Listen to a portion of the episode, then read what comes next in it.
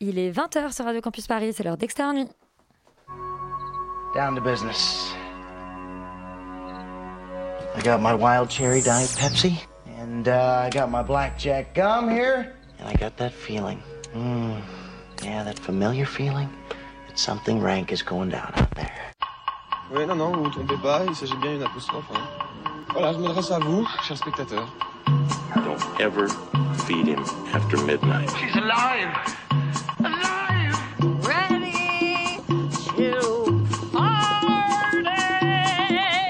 I'm sorry, Dave. I'm afraid I can't do that. I'm a man. Well, nobody's perfect.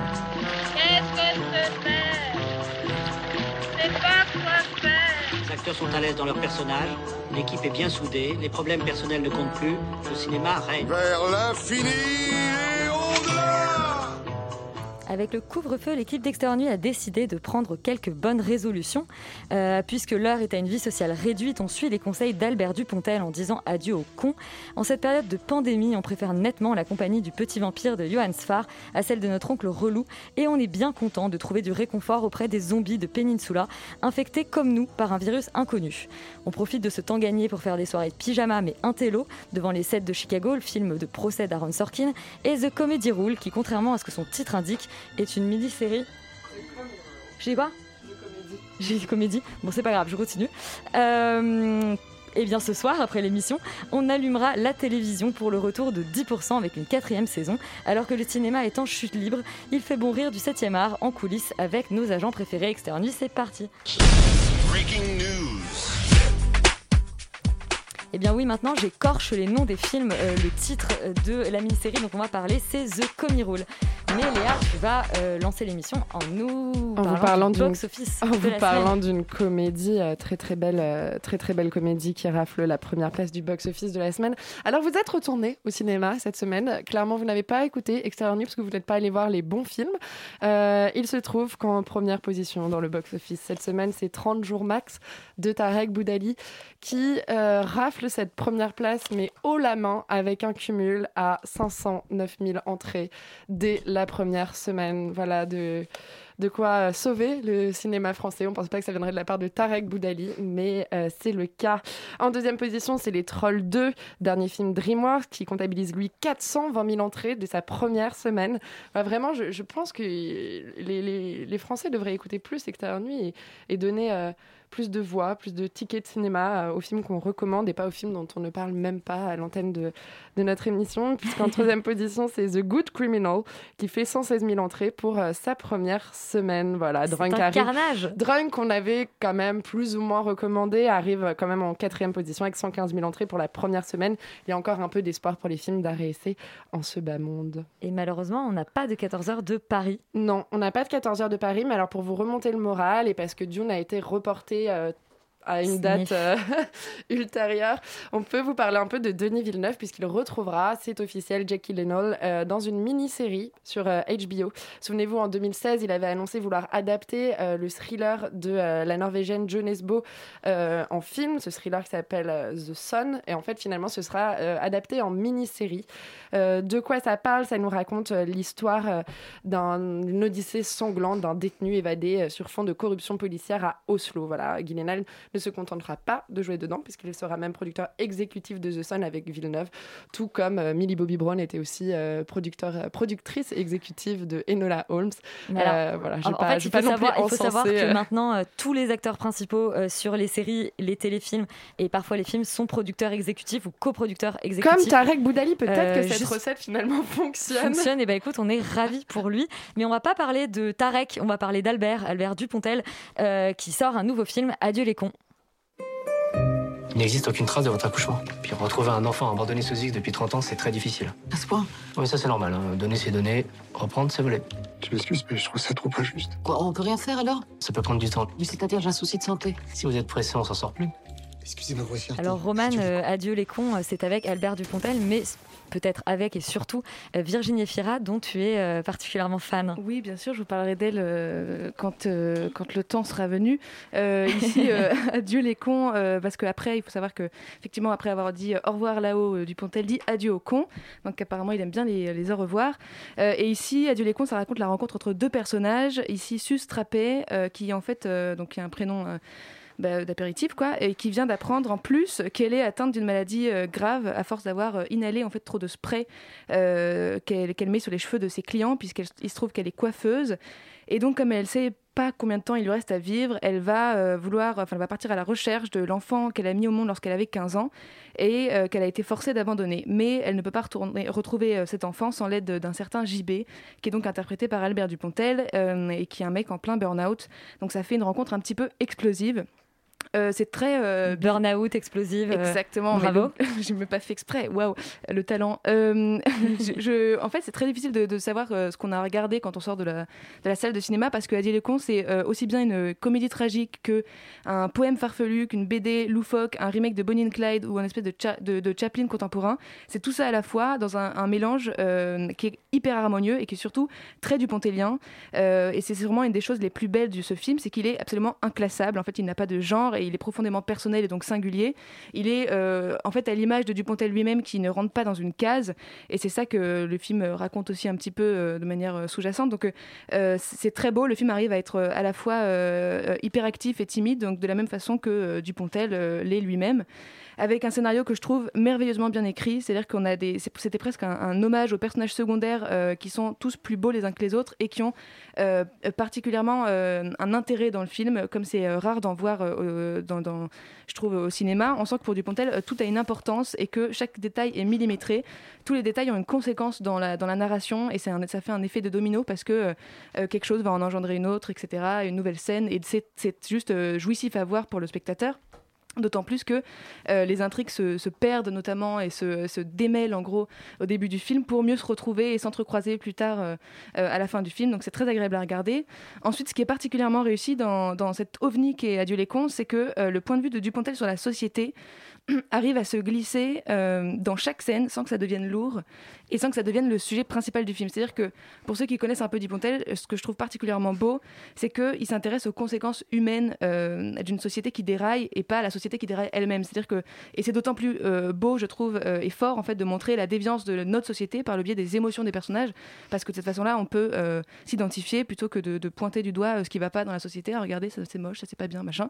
C'est pas du tout ça qui fait, et c'est d'autant plus émouvant euh, quand on voit les personnages euh, souffrir de cette société qui, euh, qui va pas bien.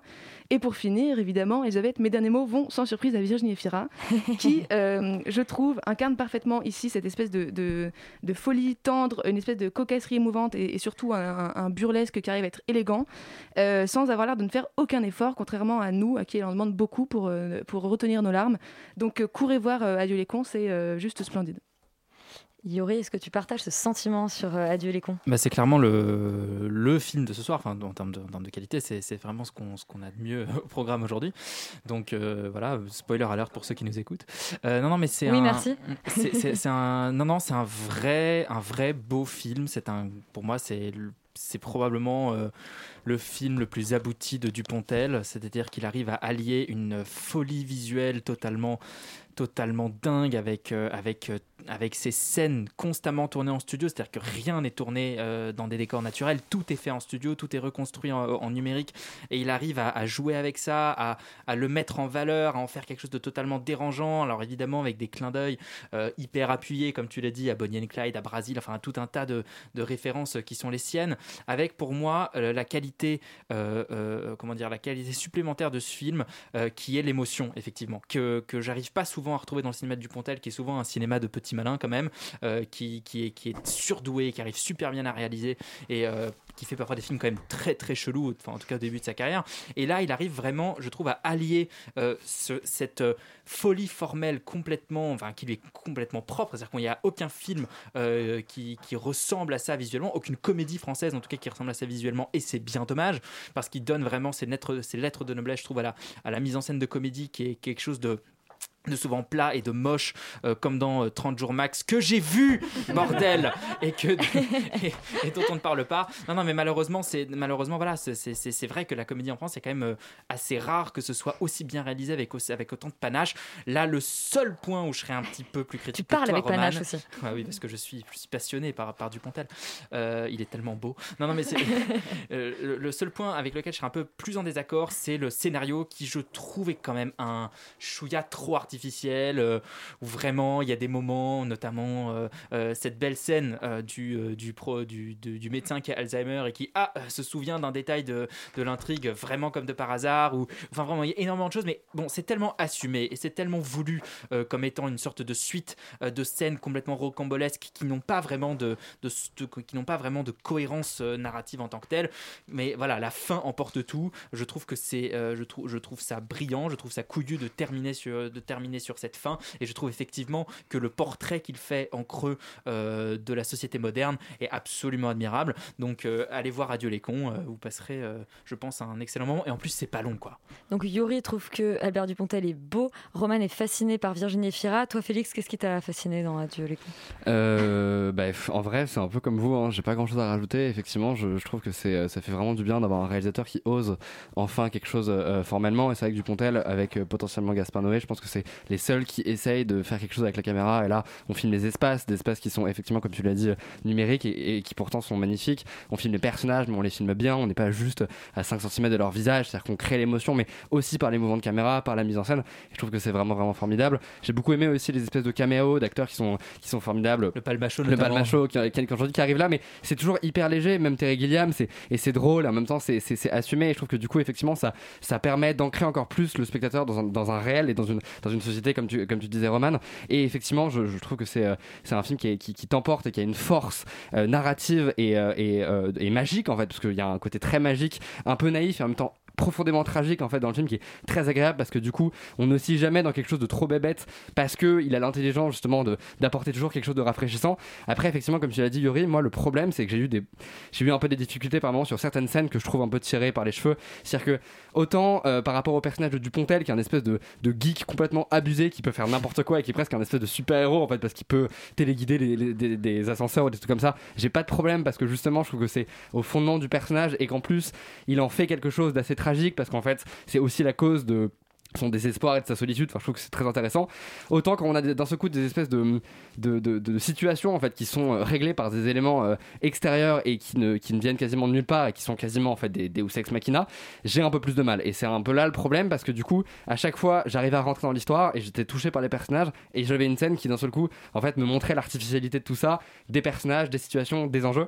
Et du coup, c'est un, un peu le, le point négatif entre guillemets du film. Mais comme le film va relativement vite, en fait, on est dans une succession de scènes et du coup, ça fonctionne. Le film réussit à nous emporter. Et effectivement, j'ai beaucoup aimé cette espèce de fin extrêmement tragique et qui, euh, porte un regard assez, euh, assez noir, mais je pense nécessaire sur notre société. Rita, tu autant de panache et de et d'engouement de ta part? Euh, bah déjà, juste, on a un crush sur Efira, un crush sur Dupontel. Euh, moi, c'est Nicolas Marié, bizarrement, euh, que j'ai trouvé exceptionnel. non, mais vraiment, il m'a tellement fait rire dans le film. Il, est ce petit rôle de, il a un rôle d'aveugle qui s'amourage de Suze, le personnage de, de Virginie Efira. Et c'est, ça marche super bien. Et euh, en fait, en l'espace d'une heure et demie, donc c'est vachement court, il a, Dupontel arrive à courir absolument tous les maux du 21e siècle. Euh, En fait, il passe des accidents du travail à la dépression, en passant par l'aliénation bureaucratique, les violences policières. Il y a, il y a même un commentaire sur l'insécurité informatique, a absolument tout. Et pourtant, c'est une heure et demie, et il arrive quand même à nous, émouvoir euh, vraiment beaucoup de fois. Les gens avec qui j'étais, ils ont tous fini en larmes. Euh, personnellement, je crois que je n'ai pas de cœur parce que je n'ai pas pleuré du tout, mais euh, ça, c'est un autre problème. Mais du coup, Efira et Dupontel sont super, euh, mariés, génial. Et en fait, c'est un peu l'histoire d'un mec qui veut plus vivre mais qui peut, et d'une femme qui peut plus vivre mais qui veut. Et donc, ça fait qu'on a des arcs narratifs qui se croisent et que j'ai trouvé très intéressant. Je suis d'accord avec toi, Félix, sur le fait que les Deus Ex Machina, moi, c'est ma, ma hantise dans tous les films. Donc là, le, le- docteur qui se souvient euh, d'un détail, ça m'a énervé. Et à part ça, enfin.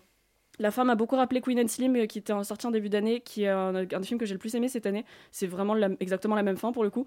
Et vu que j'avais adoré euh, là, euh, j'ai beaucoup aimé euh, dans Dupontel aussi. Euh, juste, enfin oui, j'ai. C'est une fin- la, la même fin que Bonnie and Clyde. Enfin, c'est Oui. beaucoup, c'est un espèce de trope. Voilà, c'est ça, ça devient presque. On pourrait faire On un train de super cut on est en de train ça. de spoiler la fin, mais Ouais, comme c'est salement, salement. Blablabla, vous pouvez. Euh, mais euh, ouais, sinon, enfin, les, les peu de bémols, oui, ce serait les, les Deus Ex Machina et puis euh, Ken Kojandi que, que j'adore en stand-up et que j'adore dans son écriture dur, mais juste qu'il reste euh, dans le stand-up. Enfin, moi, je trouvais que le peu, d'écran qu'il avait, il jouait très mal. Mais euh, bon, après, il est là un quart de seconde. Mais voilà, moi j'ai beaucoup aimé euh, Adieu les cons. C'est pas non plus, euh, j'ai pas été encensée par le truc non plus. Je trouve pas que c'est le film de l'année, mais c'est le film de l'année. en tout cas là tout de suite en termes de couvre-feu, c'est le film qu'il faut aller voir. c'est pas 30 jours max, non, c'est Adieu les cons. Là je, parce que je parle très vite, mais Adieu les cons d'Albert Dupontel. Voilà, et vous allez bien le voir en salle pour qu'on ait un box-office joli la semaine prochaine. Merci d'avance. Euh, on va alors complètement changer de registre puisqu'il ne s'agit plus d'une comédie, ou en tout cas, euh, voilà, j'allais dire euh, pas au premier sens du terme. C'est Peninsula, euh, la suite du dernier train pour euh, Busan. Bonne annonce.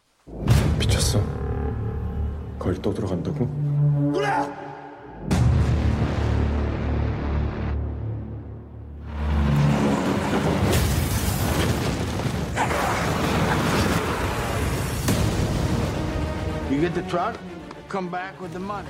Alors Laurent, euh, toi les, les zombies, c'est un petit, euh, c'est un petit kiff? Oui, parce que ça, ça me rappelle physiquement à quoi je C'est ce que ressemble. j'allais dire, oui. Euh, je... Non, en fait, qu'est-ce qui a bien pu se passer dans la tête oui. du réalisateur de Peninsula pendant ces 4 ans? Euh, Et en regardant ce film, en fait, on se dit qu'il y a beaucoup de drogue qui est passée, clairement. Euh, parce qu'il se trouve que moi j'avais raté euh, euh, Dernier Train pour Busan à l'époque et je l'ai revu récemment et c'est un très bon film, je vous engage à tous vous jeter dessus parce que c'est vraiment bien. Je vous engage, oui. Je, je- On est payé. Ça dépend pourquoi, enfin. Euh, donc euh, Peninsula plutôt. Euh, donc oui, qui est la suite du coup de, de Dernier Train pour Busan, aussi étrange que cela puisse paraître, et ça se passe bah, du coup quelques années plus tard, où on suit en fait des personnages totalement différents de Dernier Train pour Busan, qui ont réussi à fuir du coup la péninsule coréenne, qui est dans une quarantaine particulièrement dure, où en fait on empêche tout le monde de sortir, et donc le virus a réussi à être contenu en Corée du Sud. Et, euh, et du coup, ce, ce personnage-là, qui est un ancien militaire, on le renvoie sur place pour qu'il récupère euh, une sorte de convoi euh, d'argent, enfin de, de, de, de- de- de billets, enfin de dollars en billets, en tout cas, et qu'il le ramène ensuite sur le continent. Et donc, il arrive à, voilà, à faire le contrebandier, à récupérer tout ça.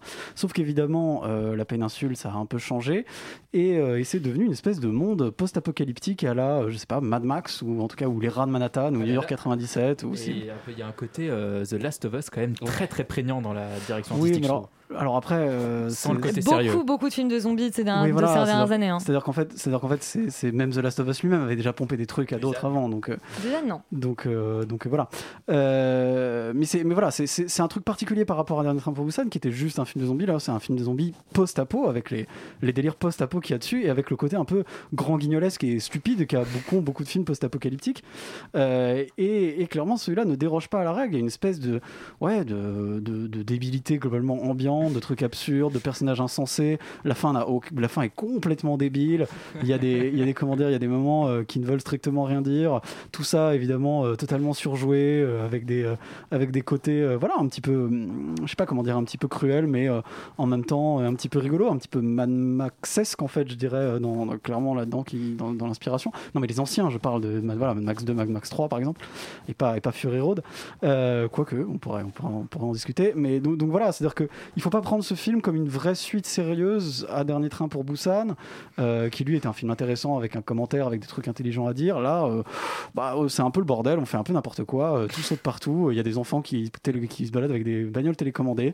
On sait pas, en fait, on comprend pas trop ce qui se passe. Il y a deux, trois trucs un peu marrants avec la manière dont ils gèrent les zombies, mais c'est tout. Et en fait, je, je- voilà, été un petit peu perplexe devant ce truc qui est du coup un divertissement rigolo, mais pas si incroyable que ça. D'autant que clairement, le, le- le- visuellement, c'est pas complètement au niveau. Ils ont quand même pas le blé pour faire euh, tous les meilleurs CGI du monde. Le cinéma coréen a beau euh, beaucoup monté en gamme et devenu très bon maintenant. Euh, voilà, c'est pas, c'est pas encore euh, Avengers. Donc, euh, donc voilà, bon, on rigole un peu. c'est un peu, c'est un peu débile. Si on aime bien les zombies et les post-apo, ça fait longtemps qu'on en a pas vu des comme ça, donc on peut y aller. Mais faut pas non plus chercher un très bon film. Faut pas non plus chercher un vrai à Dernier Train pour Busan. Ouais, c'est une suite décevante, euh, Peninsula, euh, Félix? Euh, oui, et en fait c'est dommage parce que à tous les niveaux, je trouve qu'il y a, en fait, il a été assez smart sur comment il gère justement sa suite parce que, en fait, c'est une espèce de suite mais qui se passe dans le même univers parce que c'est pas littéralement une suite. Et j'aime beaucoup en fait le côté, euh, ok, mon premier film se passe dans un train et des espaces hyper exigus et là, bam, je te fais une espèce de ville, un terrain ouvert. Euh, ok, donc du coup. On avait plein de zombies, etc., etc. Et là, en fait, les vrais méchants, ça va être des, espèces de citoyens qui sont devenus complètement fous, enfermés dans l'île. Enfin, je trouve qu'il y a plein de parallèles, en fait, euh, où il essaie de déconstruire quelque part un petit peu ce qui avait fait le succès de son premier film pour pas nous servir juste une espèce de suite euh, un peu, euh, voilà, bas de gamme et, et fan service. Mais le problème, c'est que du coup, il tombe dans une espèce de volonté de, voilà, d'offrir du grand spectacle, mais aussi un peu dans la caricature. Effectivement, on retrouve tous les poncifs de tout ce qu'on de tout ce qu'on a vu dans, déjà dans les, films, justement, post-apo, même de divertissement en règle générale lambda. Et ça, c'est vraiment dommage. Surtout qu'en plus, en fait, moi j'aurais vraiment aimé avoir toujours la même approche un peu minimaliste de se dire euh, on- est en immersion justement dans cette ville, Il- on a en fait pas forcément beaucoup de zombies parce que là il y a vraiment un côté World War Z par moment où euh, genre il y a plein de zombies et tout mais en fait finalement ils font même plus peur enfin il y a même plus vraiment de menaces. Et de jouer en fait beaucoup plus sur euh, enfin d'être en fait un peu plus à hauteur d'homme. Et c'est ça qui était cool avec euh, Dernier Train pour Busan c'est que constamment on était avec ces personnages. On était justement avec avec les, avec passagers du train. Et donc du coup on était beaucoup plus pris de manière viscérale alors même que en fait l'environnement était beaucoup moins destroy que les zombies étaient beaucoup moins agressifs qu'il y avait beaucoup moins de, menaces en fait. On était beaucoup plus pris dans le truc et on était en immersion. Et là en fait le souci c'est que à la fois au scénario tout comme dans la, dans la mise en scène on est constamment en fait euh, on est constamment en retrait. On est constamment en observation de regarder mon divertissement. La voiture elle fait n'importe quoi. On fait des drifts. Il y a plein de zombies partout. C'est marrant. Ouais mais donc du coup moi bah, je regarde ça comme un divertissement lambda alors que je pense que ça aurait pu être vraiment un bon film et un truc beaucoup plus intéressant en fait surtout que justement vous parlez de, de jeux Il y, vidéo il y aurait du boulot quand même. hein. il y aurait du boulot avec aurait- euh, créer une autre intrigue etc mais en fait en vrai déjà Recommence à zéro quoi. Dé- dé- déjà d- non mais dé- déjà en fait un, un truc que tout- le 3 sera mieux. non mais le, le truc tout bête de se dire ok on va chercher du, du- Mm. voilà un truc de, enfin un paquet de fric qui est caché dans la ville et tout en vrai on s'en fout c'est à dire qu'à partir du moment où t'arrives à faire quelque chose de, de viscéral et beaucoup plus organique moi j'achète le truc ça fait un truc effectivement comme Mad Max Fury Road mais ça marche parce que justement c'est c'est investi et c'est- il y a une âme en fait derrière et là je trouve que justement ça manque cruellement de d'âme. Et c'est rigolo parce que du coup on parlait de, The Last of Us euh, en, amont. Et en fait je trouve que ça pour le coup c'est un point fort du film c'est que en fait il a, il a vraiment récupéré l'influence qu'a eu le jeu vidéo justement dans ce genre d'univers parce que il réfléchit de manière pragmatique à comment je peux utiliser un environnement euh, enfin comment mes personnages en fait peuvent utiliser un environnement et en fait le transformer pour que ça justement que ça devienne quelque chose qu'on puisse utiliser. Et du coup d'un seul coup on a des voitures qui ont plus de pneus et pour rouler justement sur les sur des trucs de métro ou de rail euh, lambda, on a d'un seul coup un espèce de centre commercial qui est complètement transformé en une cage euh, où il y a des zombies et des hommes qui s'affrontent. Bon, ça c'est débile, mais en fait, tout ce production design donne beaucoup de crédit euh, et de cachet à l'atmosphère et en tout cas à l'environnement. Et je trouve que c'est hyper agréable de voir ça dans une production comme ça. Yuri? Alors clairement, euh, oui, Dernier Train pour Busan est un meilleur film. Euh, parce que pour tout ce que vous avez dit, mais en absence totale de blockbuster américain un peu divertissant en ce Ouais, moment, c'est-à-dire que moi j'ai éteint mon cerveau à la minute 2 quand le personnage claque euh, son verre d'alcool euh, sur le comptoir d'un bar dans les rues de Hong Kong avec un, avec un acteur qui, qui, qui a une gueule pas possible, qui parle anglais. Enfin, bref, c'est vraiment à, à aucun moment j'ai pris ce film au sérieux et j'ai passé un excellent moment. C'est-à-dire que vraiment dès que dès qu'on arrive dès qu'on arrive euh, dans cette péninsule et que qu'on comprend plus ou moins tout enfin qu'ils vont se faire zigouiller les uns après les autres euh, euh, euh, les les et que et qu'arrive cette voiture avec ses deux enfants Moi, je me, je, me suis éclaté. La scène est hyper drôle. C'est un mélange de comédie euh, euh, complètement débile où ils écrasent des zombies par paquet de 10. Enfin, ça n'a aucun sens. Mais c'est ce qui, pour moi, fait vraiment la force du film. C'est que c'est pas du tout le même esprit. C'est même un genre, pour moi, comme tu dis, Laurent, totalement différent. Et qu'il assume, euh, pour moi, totalement en poussant tous les curseurs à 3000, en fait. Et moi, c'est ce qui m'a plu. C'est ce qui m'a emporté. Donc, oui, effectivement. Le personnage principal a assez peu d'intérêt parce qu'il est fort, il est beau, il est lisse. Mais bon, après, euh, euh, voilà, c'est c'est ce qui faisait la force de Busan, c'est d'avoir cette histoire euh, entre le père et sa fille en plein Mm. milieu de ce, de ce bordel de zombies. Là, on est sur quelque chose de beaucoup plus bas du front, mais de, de tellement réjouissant par rapport à ce qu'on peut voir en ce moment sur les plateformes au cinéma que franchement, moi, moi j'ai pas boudé mon plaisir. J'ai passé un, passé un moment hyper, hyper bien au cinéma. Ça faisait longtemps que j'avais pas autant rigolé euh, de manière un peu décérébrée. Donc voilà, moi, c'est mon- moi, c'est c'est mon kiff. Et ben, ton kiff, donc c'est Peninsula, et on reste avec les créatures étranges et surnaturelles avec le petit vampire de Johan Sfar. Ça fait 300 ans que j'ai 10 ans. 300 ans que je m'ennuie. J'en ai marre d'être toujours coincé ici. Tu peux pas dire ça. Moi, je m'en fiche. Je quitte cette maison. Il a perdu la boule. Je veux qu'on me traite comme les autres enfants. À l'école. Alors Charlie, toi tu es allé voir un dessin animé. C'était Petit Vampire. Ouais, en fait, Petit Vampire, c'est l'histoire d'un petit gars qui aime bien faire la fête, mais il est obligé de rester coincé chez lui avec ses colocs relous euh, C'est notre vie en ce du couvre-feu. du coup, il va pouvoir sortir euh, et rejoindre comme lui les autres enfants de la teuf pour pouvoir s'amuser dans des soirées de jour qu'on appelle des afters. Mais ses parents lui expliquent bah, qu'il peut pas y aller parce que bah, même de jour, les rassemblements festifs sont interdits. Il risque de se faire choper par le capitaine Jibous et toute son unité finir euh, au pire mort, au mieux avec un tonfa entre les fesses. Ah non, non, ça pardon, excusez-moi, c'est la vie un peu tendue qu'on a en ce moment. Je me suis un peu emmêlé, je pense que j'ai des petites envies de faire la fête. Euh, non, non, je suis un peu fatigué, mais heureusement, il y a eu Petit Vampire pour me réveiller un peu. En fait, c'est une BD qui a bercé mon enfance, c'est peut-être la vôtre, que ce soit parce que bah, on vous l'a lu ou parce que vous avez euh, conté ça à, à de jeunes enfants. Et euh, si vous ne vous souvenez pas de la BD, c'est pas grave. Euh, euh, vous rappelle assez rapidement qui est le personnage de Petit Vampire à travers son origin story. Alors là, peur sur la ville, puisque la dernière fois qu'on a parlé d'une origin story dans cette émission, c'était surtout pour de l'animation, c'était sur Sonic. Je vous rappelle que On euh, avait on- adoré beaucoup de LSD on avait Sonic. adoré Sonic. Euh, mais je trouve que justement là, ça marche beaucoup mieux euh, dans Petit Vampire. Euh, on comprend assez vite euh, où on est, avec qui on est en quelques secondes, même si vous n'avez pas euh, de souvenir en fait de la BD. euh, bah, ça revient assez facilement. Euh, Alex Lutz, Camille Cotin et Jean-Paul Rouve euh, font le taf et mènent euh, ce, ce divertissement euh, familial, familial là où il faut.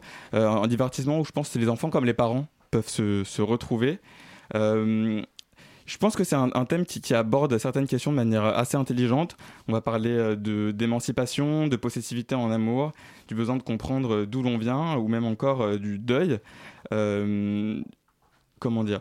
Je pense qu'en fait, on part surtout dans, cette, dans ce dans ce film-là du fait d'être différent, euh, un peu à la manière de ce que Tim Burton avait fait euh, dans Les Noces funèbres, le fait que justement on s'amuse un peu plus chez les morts que chez les, vivants.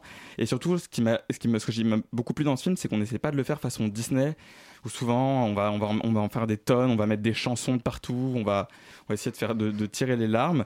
Là, je trouve que c'est fait de manière assez intelligente, euh, aussi très intelligente parce que les personnages arrivent à régler leurs leur, problèmes par le dialogue. C'est ce qui me faisait un peu peur dans la bande-annonce.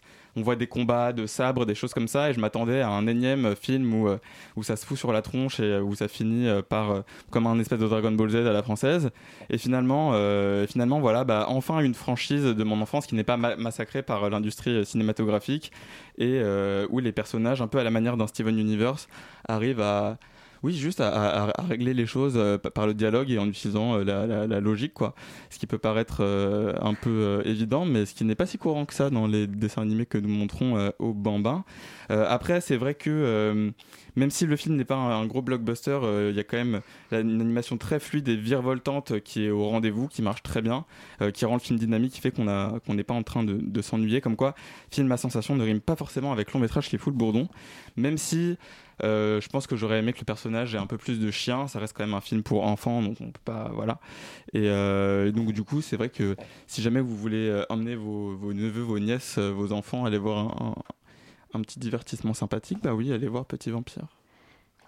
Et toi, Léa? Oui, bah c'est sûr qu'on a, qu'on a échappé à un petit vampire euh, by euh, Philippe Lachaud, ce qui aurait été, je pense, catastrophique. Ou Johann par Sfar, Starek.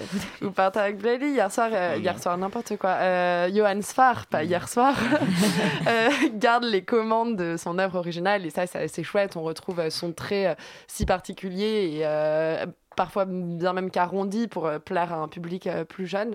Il y a toujours euh, ce mauvais esprit dont il est capable et cet humour un peu noir et décalé.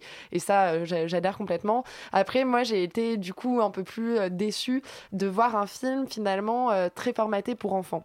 Et, c'est vrai que je trouve que l'animation a réussi un pari ces dernières années, en tout cas en termes d'animation française, à proposer des films qui sont pas uniquement à visée euh, enfantine, c'est-à-dire qu'on peut faire un film pour enfants et quand même régaler les adultes. Et là, j'étais, je suis un peu restée sur ma faim. Il y avait des moments un peu plus creux et finalement tout était assez lisse, tout était assez attendu. La dramaturgie était très simple.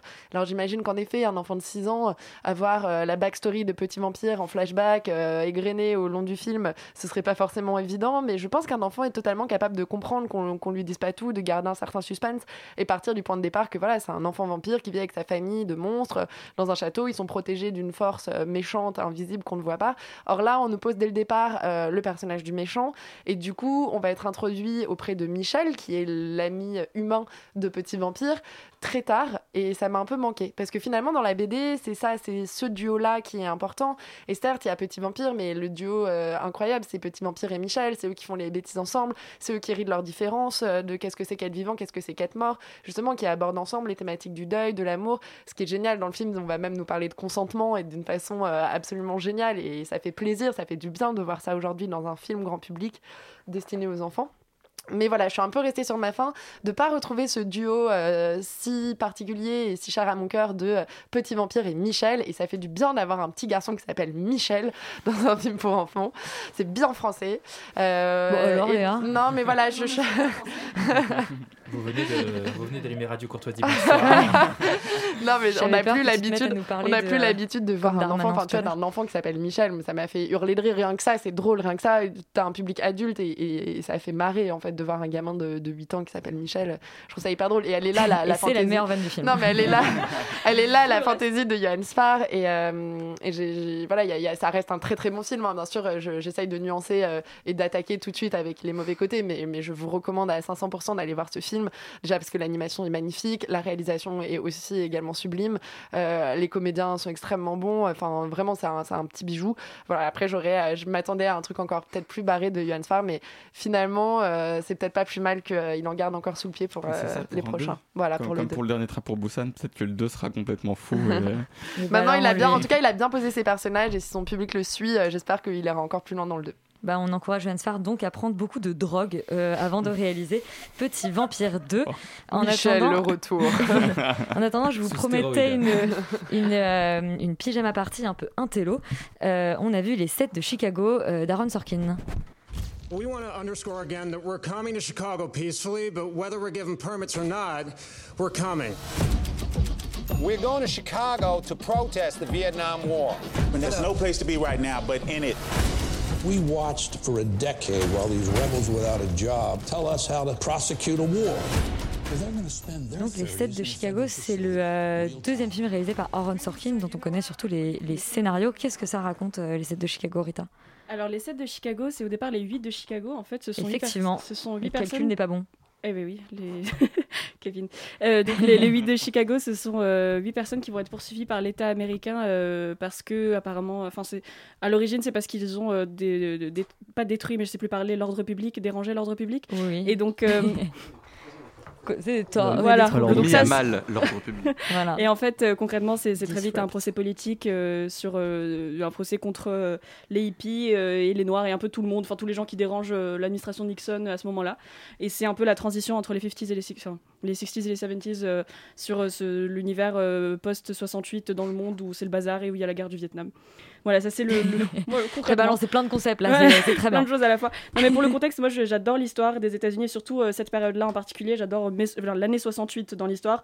J'adore les courtroom dramas et j'aime beaucoup les films scénarisés par Sorkin. Donc j'avais très très très hâte pour. euh, pour euh, ce film. Mais euh, en fait, Aaron Sorkin est un trop bon scénariste et il se retrouve à devoir travailler avec un réalisateur tout mou qu'est Aaron Sorkin, ce qui est problématique. Parce que en fait c'est ultra américain et des fois ça marche mais les- donc des fois on a vraiment l'impression de retrouver un petit peu le, le- un bout d'American Dream où on les voit euh, debout en train de, se révolter pour la liberté, enfin ce que font les Américains, je sais pas trop. Mais euh, la plupart du temps, ça marche très peu et ça fait très, euh, bah, très américain, quoi. Ça peut être un compliment comme un très très gros défaut et là c'est souvent un gros défaut malheureusement. Euh, donc on a, on a souvent ce, ressenti de ce sont des gens qui, sont là pour défendre ce qui est bien et en face ils ont le mal, mais vraiment le mal euh, pas manique, pas très manichéen, très il est raciste, il est méchant, il est nul, et machin, et le juge l'incarne très bien, bien que j'ai quand même beaucoup apprécié le film. A posteriori, je me dis, je me suis quand même, enfin j'ai rationalisé un peu le truc en me disant, il y avait quand même beaucoup de trucs très très simples dans le scénario et pourtant c'est Sorkin quoi. Et euh, donc ça, j'allais dire ça c'était pour le positif, mais j'ai déjà dit du négatif en fait. Euh, autrement, Eddie Redmayne ne devrait pas avoir un accent américain ne pas porter des vêtements historiques. Ça devrait être illégal. Pour moi, Eddie Redmayne, c'est que les films historiques avec un accent anglais dans la campagne, avec, je sais pas, Keira Knightley qui est. Enfin, un truc. Mais donc là, je n'ai pas compris ce qu'il faisait là. Non, mais je- en vrai, il joue très bien, c'était juste pour l'anecdote. Et Sacha Baron Co- Cohen, par Oh, contre, est génialissime. Enfin, moi, je- Eddie Redmayne, on peut en, on peut en débattre quand même. hein. Tu. Ça, c'est Écoute, d'accord. moi, je- C'est- C'est probablement son meilleur rôle. c'est Oui, bon, voilà. Son meilleur rôle, c'est dans Jupiter Ascending. J'encourage vraiment tout le monde à le, à le voir rien que pour ça. Tu es un, mon- monstre. Yuri, tu es un monstre. Euh, mais, mais Sacha Baron Cohen par contre est vraiment très bien et, et le personnage en fait moi j'ai été chercher ensuite vu que j'adore cette, cette partie de l'histoire j'ai été chercher le personnage qu'il joue euh, dans la vraie vie ce mec est incroyable enfin regardez un petit peu plus d'informations ce mec est incroyable et complètement fou c'est génial donc euh, Et on aura voilà. l'occasion de parler de lui bientôt. J'espère. Ah, J'espère, oui. ah Sacha Baron Cohen je croyais le personnage j'étais là, mais pourquoi Parce que Il est non, il n'y a pas de biopic sur Abby Hoffman. Pas encore. euh, Bientôt. Ah, ça, tu sais que j'y ai pensé, je me disais pourquoi pas. Enfin bon, tout ça pour dire que c'est pas mauvais, Mais ouais. mais que c'est pas le meilleur de Sorkin quoi. Félix, je pense que tu vas dire la même chose. Non, je vais être un peu plus dur. Euh, et justement, bah, du coup, je vais directement commencer avec ce Mmh. personnage parce que. Non, parce que- parce sorti. effectivement, il est ouais. on- Ce personnage-là est complètement fou et quand tu lis justement Ouais. sa, page Wikipédia, parce que bah, moi j'ai qu'une seule source, c'est Wikipédia, parce que je suis un enfant euh, des, de 2000, euh, enfin de 90, bref, stop. Euh, et du coup, bon, bref, euh, en fait, le problème de ce, de ce personnage-là, c'est que justement il est édulcoré. Et ça, c'est un reproche que je vais faire en règle générale à ce film, c'est que je trouve tous les personnages hyper édu- édulcorés. En fait, on a la version Teletubbies des, des 60s et c'est un vrai Tinky souci. Que- moi, pardon.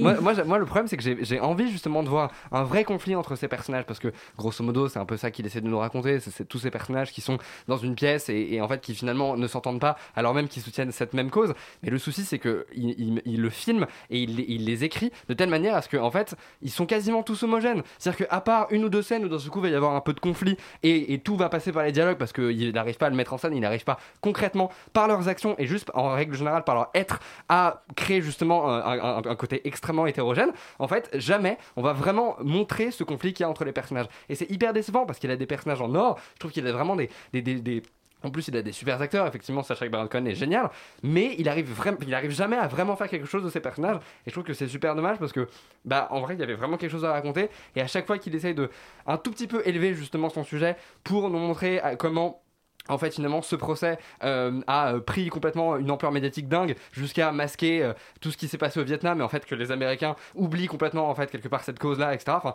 tous ces trucs-là qu'il essaie de mettre dans son film, jamais c'est vraiment incarné et jamais c'est vraiment là, parce que à, chaque fois, il a des espèces de ressorts scénaristiques extrêmement grossier et il fait juste dire à ses personnages ce qu'il a envie en fait quelque part de mettre dans son film. Et pour moi c'est c'est pas parce qu'un personnage le dit que je vais le ressentir que je vais avoir des émotions et que je vais trouver ça intelligent. Mais même en règle générale effectivement c'est un très mauvais réal. Il faut vraiment qu'il arrête de réaliser des films parce que c'est hyper classique c'est plat. Et par moments il y a même pas d'intention de mise en scène. C'est vrai c'est vraiment enfin, genre les films de procès c'est chiant. Et si tu les filmes de manière chiant bah ça peut vite être chiant en fait. Enfin les films de procès c'est chiant. Non ça peut être hyper intéressant. Mais là le problème c'est que c'est vraiment Mais filmé. c'est sta- facilement statique, c'est hyper statique, enfin, c'est vraiment l'enfer. Il y a, il y a- il y a aucune intention en fait de mise en scène pour mettre en valeur ces personnages ou ces situations. Pareil pour le Chicago des années 60, il n'existe pas, je ne le vois pas et c'est vraiment problématique. Et même en règle générale, en termes de scénario, je trouve qu'il y a des gros problèmes. C'est-à-dire que la première heure est chiante. C'est un Aaron Sorkin, il y a des problèmes de rythme, ça ne va pas. Qu'est-ce qui se passe? Il est malade, Mais parce qu'en en fait, il ne s'attache jamais aux personnages qu'il Mais oui. filme. Il, il leur donne tous une, une espèce de de, de- d'importance euh, mais, Mais c'est- assez relative voilà, et, et on- n'arrive pas vraiment à savoir euh, de quel point de vue il se place. C'est ça, et en plus, comme, comme je crois que le, en fait, le, finalement, le- les espèces, parce qu'il y a une espèce de structure en flashback, on nous montre un peu les manifestations, etc., etc. Comme ça arrive à peu près au milieu du film, en fait, on passe quas- quasiment une heure à avoir le procès de mecs dont on ne sait pas ce qui, enfin, on sait pas ce qui s'est passé, on sait pas qui ils sont, on sait pas en fait euh, leur importance dans tout ça. Et du coup, moi, ça- pendant une heure, je suis en mode, bon bah super, quand est-ce qu'il commence le film? Et c'est ça qui est bizarre, c'est que j'ai l'impression que c'est un espèce de film qui commence jamais vraiment. Il n'y a pas vraiment de début, il n'y a pas de fin. C'est, un peu, bizarre en termes de construction. Et que ça soit signé Aaron Sorkin, ça m'étonne. Je, je comprends pas trop ce qu'il est en train de faire. Et j'ai l'impression qu'il faut vraiment qu'il se concentre juste sur son scénario et qu'il le bosse à fond, quoi. Parce que là, c'est un peu en dilettante.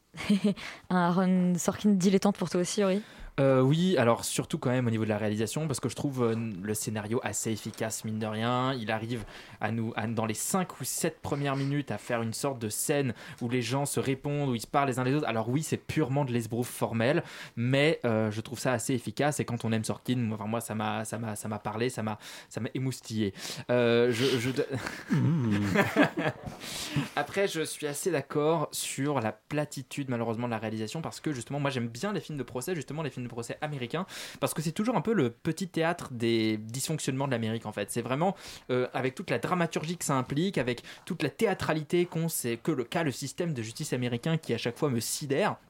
Et en fait, effectivement, il n'en fait rien. C'est-à-dire qu'il n'est pas, il, il ne place jamais sa caméra euh, d'une manière qui me fait voir des détails intéressants. C'est vraiment purement fonctionnel. C'est ultra, euh, ultra classique. Et là, on a vraiment effectivement des personnages en or incroyables dans un contexte historique qui est cette opposition à la guerre du Vietnam, qui est tellement riche, tellement fou. Enfin, il y a tellement de choses à faire et il s'en sort en nous mettant des sortes de petits euh, écriteaux pour nous expliquer qui sont ces personnages, ce qui est interdit. Enfin, moi, je trouve ça euh, vraiment d'une d'une paresse euh, assez euh, assez assez lamentable. Et il y a des personnages qui, du coup, dans tout ce bordel, disparaissent totalement. Notamment le personnage du père de famille, objecteur de conscience, qui Grave. était pour moi un personnage incroyable. Ouais. Je voulais voir un film Tout sur lui. Et, euh, et, et en fait, bah jamais. Il est toujours là, il, il est assez consensuel. À un moment, il sort un peu de ses gonds, mais c'est tout. De la même manière qu'on a deux touristes, on sait pas trop pourquoi ils sont là, on sait pas trop qui ils sont, on nous met des cartons pour nous expliquer qui ils sont, mais bon voilà. On a Et, déjà de- oublié. et de- et- et- et ce que j'ai trouvé encore plus un aveu de faiblesse quand même, à la fois du scénario et du film, c'est qu'à la fin, on nous met des, des, des, des écriteaux, des panneaux pour nous expliquer qui sont devenus, mais pas tous. Donc en fait, il y en a qui ont plus de valeur que d'autres, et notamment le personnage noir, pardon, mais il a pas de petit écriteau pour nous dire ce qu'il est devenu, alors qu'il a une vie plutôt intéressante par la suite. Donc voilà, je, je laisse la parole à, à Laurent, mais enfin globalement, ça se regarde quand même. Donc je suis un peu très très dur parce que je pense qu'on attendait plus et mieux de Sorkin. Oui, mais, euh, mais après, ça reste euh, un bon film Netflix euh, dans, dans la moyenne, quoi. Oui, Laurent Bah euh, non, mais moi je vais passer un peu de pommade sur Papy Sorkin parce que je l'aime beaucoup. Euh, non, en fait, en fait, je- je, je peux pas complètement vous donner tort. Je peux pas complètement vous donner tort, mais euh, mais mais mais moi je trouve qu'en fait euh, vous, vous, omettez le, en fait toutes les choses bien qu'il y a aussi dans le film parce que le, film n'en manque pas, l'air de rien. Euh, je trouve qu'en effet la réal est assez légère, euh, que que c'est pas un très bon réal, que c'est pas son boulot à la base, euh, que c'est quand même déjà mieux que son film précédent, je trouve en termes de réal qui était carrément léger, voire voire vraiment pas top. Euh, là au moins on est Le sur un truc jeu, ouais. on est sur un truc quand même qui, qui tient la route. Moi, je trouve que là, là où Sorkin arrive très très bien à se débrouiller, c'est en mettant en place son espèce de système de représentation à travers ses personnages. C'est-à-dire que chacun des personnages arrive à incarner euh, certaines catégories, certaines manières de voir le monde, de voir la contestation d'une manière générale, euh, d'appréhender les États-Unis à la fois à cette époque, mais en même temps, je trouve à la fois aujourd'hui. C'est-à-dire que euh, même le personnage du juge, c'est-à-dire qu'on on peut, on peut le considérer comme caricatural, etc. Le personnage du juge, pour moi, il correspond plutôt à, voilà, à, la, à, la- à l'ancienne génération qui comprend pas trop ce qui se passe. Enfin, je veux dire, il y a, y a pas mal de choses comme ça, en fait, qui sont, qui sont assez symboliques et qui, moi, je trouve, sont assez forts quand on, quand on décortique un peu ce que raconte le film et comment il le raconte et là où il veut en venir. Euh, et quand même, dans ce point de vue-là, euh, je vois pas qui d'autre fait mieux que Sorkin. C'est-à-dire qu'il est vraiment brillant là-dedans. Dans le fond, c'est ce qu'il arrive à faire aussi avec The Social Network, dans d'une manière évidemment bien, bien, bien plus réussie et avec un vrai réalisateur, ça alors. Mais, Un certain David Fincher. Un certain David Fincher. Euh, donc voilà. euh, mon- mon- alors là-bas, c'est pas un film Netflix. C'est-à-dire, je trouve que ça se voit parce que c'est de loin de bien meilleure qualité que ce qu'on peut voir de manière générale sur Netflix. Euh, mais bon, il est sorti euh, là-dessus euh, à cause du confinement. Euh, je, je, je pense que c'est un film qui a des faiblesses, très clairement. Je suis d'accord qu'il y a un problème de structure euh, sur, sur la première partie qui est trop longue et où, dans laquelle on s'emmerde un peu. Mais en fait, euh, à mon avis, la, raison de ça, c'est que c'est qu'il n'arrive pas à c'est qu'en fait, c'est qu'en fait, il, il manque de contradiction à mon avis dans, son- dans l'élaboration de son film. C'est-à-dire que le problème, c'est qu'il est, il est un peu trop tout seul et il est un peu trop euh, scénariste. Et d'ailleurs, même de son aveu même, en fait, il est plutôt d'ailleurs auteur de théâtre. En fait, c'est, c'est ça un peu son Ouais, truc départ, c'est ça. Qui, qui, qui fait finit, qui finit par faire des films Mais un peu comme un escroc. Mais Ça aurait pu être génial de, le de, fait- en tant qu'auteur de théâtre de, de, de complètement assumer cette théâtralité-là du procès, ce qu'il ne fait jamais ce vraiment. fait pas vraiment parce qu'il essaye de faire un film. Le truc, c'est qu'il est pas très bon pour ça. En fait, le, le- ce, qui, ce qui me dérange un peu finalement dans ce film et ce qui moi me déçoit, c'est que ça aurait pu être un film extraordinaire. Je trouve qu'il y a quelques scènes qui sont, qui sont bouleversantes, qui sont vraiment Ouais. glaçantes. Euh, Il y a des moments insensés quand même dans ce film. Et, euh, et si jamais ça avait été un, un vrai réalisateur, un mec qui avait vraiment euh, un talent visuel, une manière de, un univers visuel, quelque chose qu'il aurait pu amener à ce truc, ça aurait pu être un film exceptionnel. Et malheureusement, ça reste en dessous parce que bah, Papy Sorkin, on lui a laissé tout- toutes les clés de faire tout ce qu'il veut. Et ben voilà, parfois il y arrive pas très bien parce que c'est pas trop son boulot. Et c'est un peu dommage. Mais quand même, moi je trouve que c'est un film qu'il faut recommander, surtout si on s'intéresse un peu à l'histoire des États-Unis, un peu à cette époque, et si on a envie de voir de très bons acteurs jouer des rôles très intéressants. Donc quand même, euh, enfin c'est c'est plutôt un oui. C'est plutôt un oui. Bon, bah, Sorkin euh, n'a pas sorti le grand jeu à la Real avec les sets de Chicago, mais on vous encourage quand même à le regarder puisque ça se regarde visiblement. Et c'est sur Netflix. On va maintenant parler de la mini-série The Comey Rule euh, de Billy Ray. So we are now 15 days before a presidential election, and we have to go through 347,000 emails to determine if one of the candidates in that election needs to be indicted.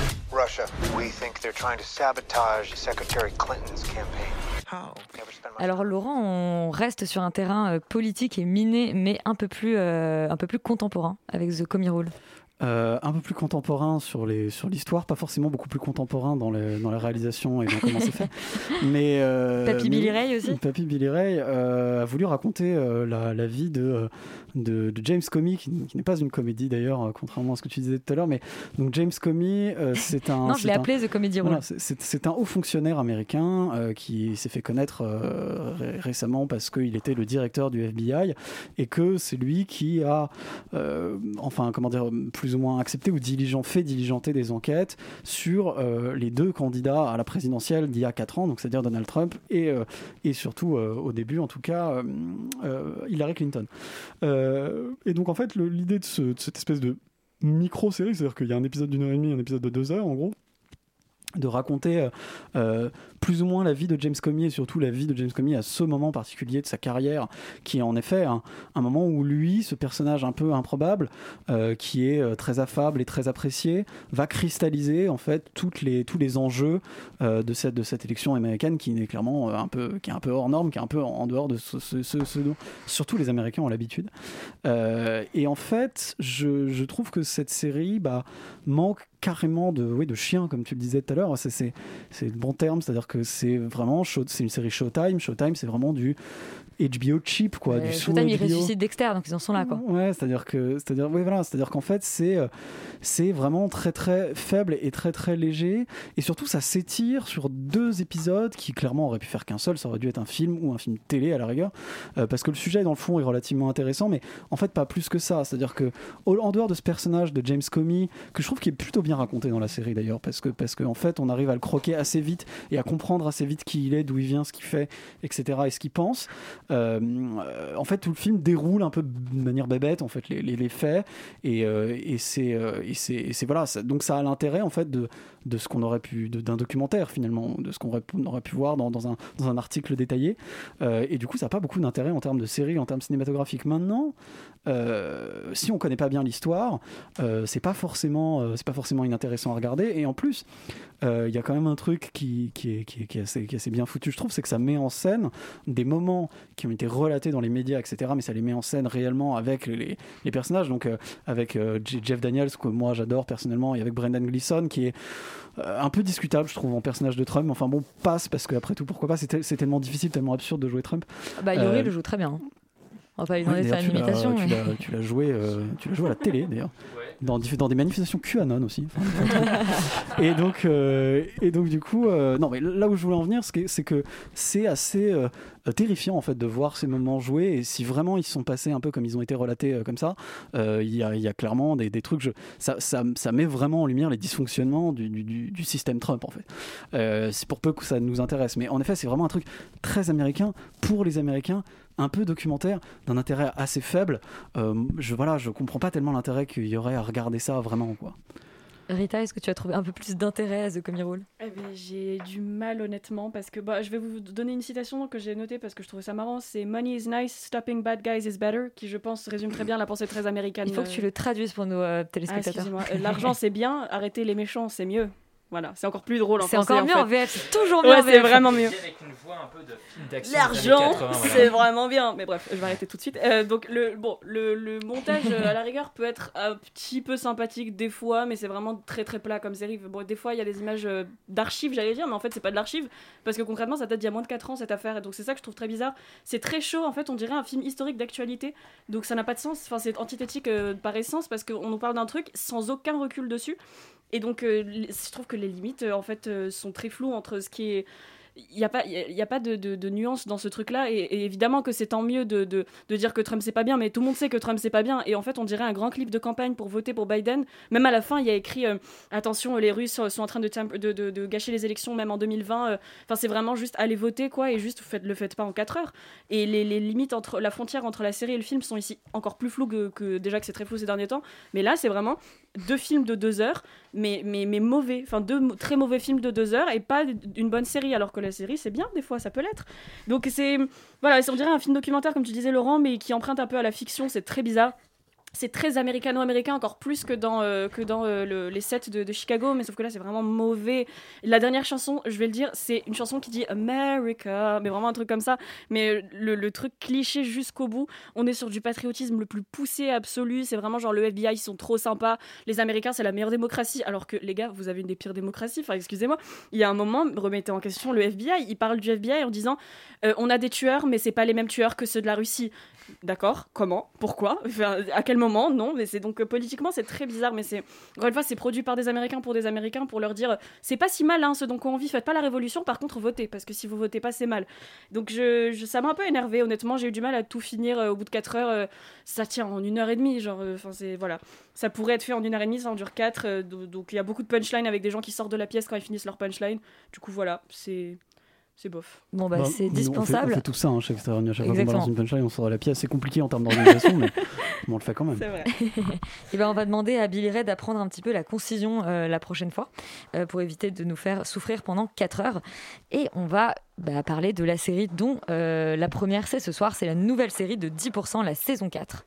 On n'est pas du tout une agence qui va crever. On coule sous les on croule sous les projets, d'accord?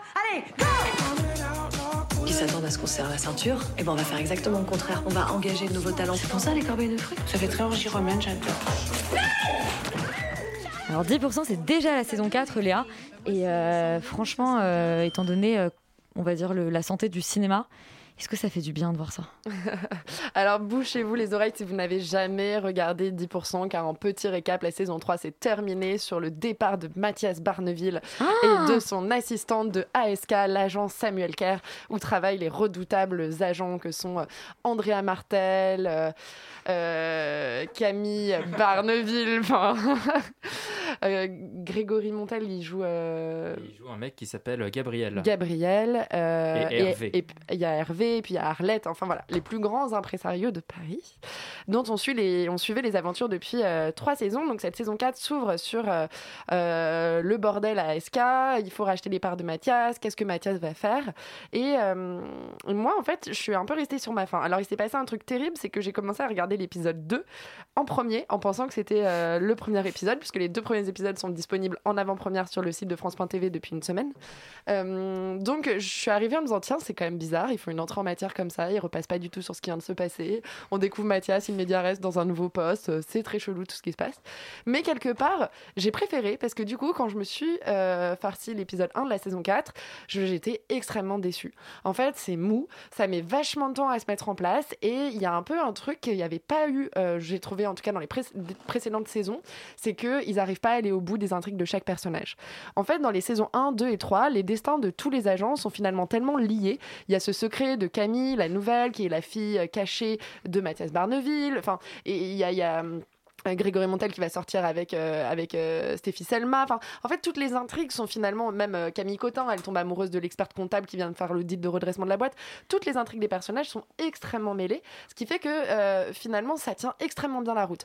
Là, on arrive dans une saison 4 où tout est explosé, les personnages ont rompu les uns avec les autres, Mathias Barneville est parti et donc finalement, on arrive dans un truc un peu mou où il bâcle un peu les intrigues de tous les personnages où le guest n'est finalement plus vraiment le guest parce qu'il y a trois guests par épisode. Enfin, rien que l'épisode 1, on a Charlotte Gainsbourg Mimi Mati.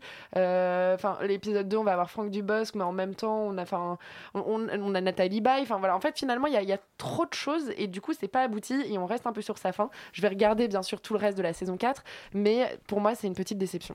Roman, est-ce que toi aussi tu as fait une indigestion de guest devant cette saison molle Non, moi je fais jamais d'indigestion de, de guest, surtout quand il y a Muriel Robin qui fait une apparition. Euh, je suis ravie, mais, euh, mais je suis pas du tout d'accord avec. Après euh, Virginie Fira, Muriel Robin, t'as oui, changé je de catégorie. Mais, mais attends, c'est des blondes, hein, écoute, elles ont un C'est vrai, elles sont blondes. Et elles sont drôles.